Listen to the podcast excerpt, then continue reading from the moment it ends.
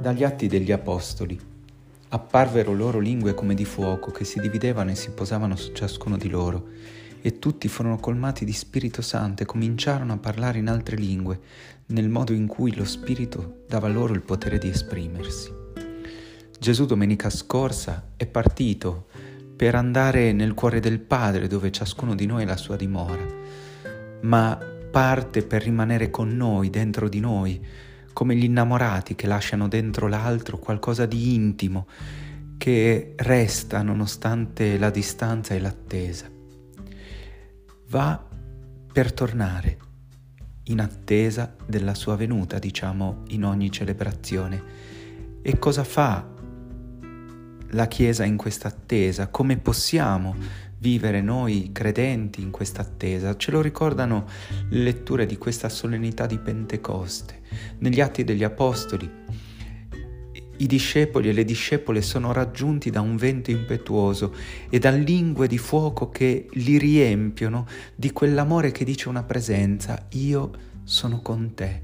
E nel Vangelo Gesù promette che lui e il Padre prenderanno dimora del nostro cuore lo abiteranno, abiteranno cioè nello spazio più intimo di noi stessi per rimanerci per sempre.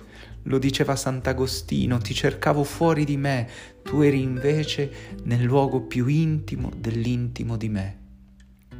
E così, a partire da questa, questo spazio di amore, a partire da questa intimità, gli apostoli si trovano a parlare lingue nuove, la lingua dell'incontro con l'altro. Ecco, a Pentecoste succede il contrario di Babele. In quella città tutti parlavano la stessa lingua, tutti avevano il monopensiero, tutti avevano lo stesso passo, le stesse velocità, gli stessi colori e cercavano di costruire una città, ossia mura di difesa, per difendersi dagli altri, dall'incontro con il diverso e soprattutto una torre per grattare il cielo, quali, quasi per dire se stiamo tutti uniti tra noi, pensiamo tutti lo stesso modo, pensiamo, vediamo il mondo con lo stesso modo, certamente gratteremo Dio.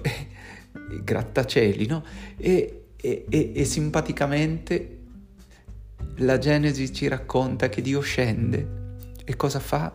Crea scompiglio quello stesso spirito che aveva creato ordine alla creazione, crea ordine mettendo apparente scompiglio, creando le differenze, perché, perché in fondo siamo invitati a danzare la danza dell'incontro, la danza delle differenze.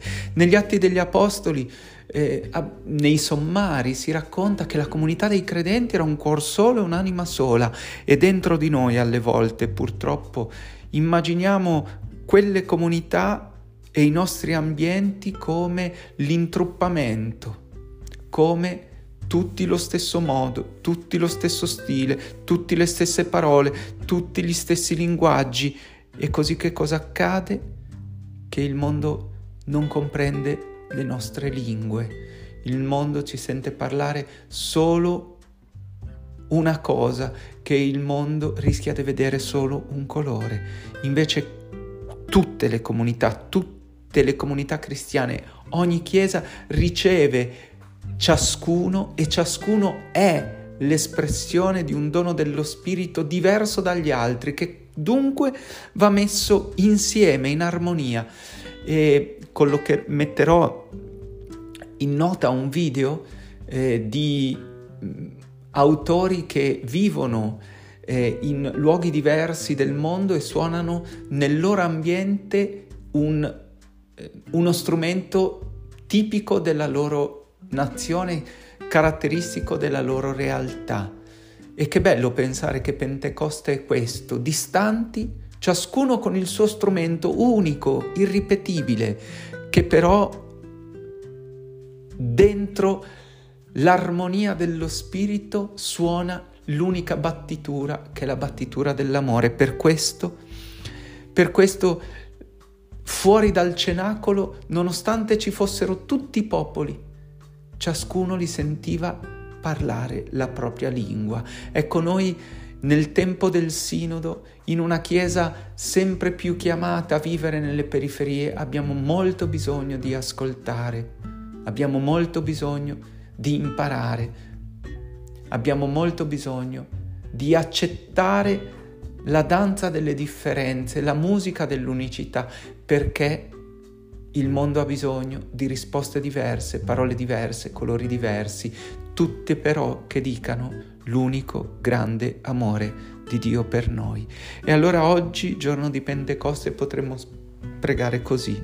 Spirito di comunione, non farci cedere alle tentazioni dei livellamenti e delle uniformità, per essere, perché essere un cuor solo, un'anima sola, non è essere uguali, ma profondamente differenti.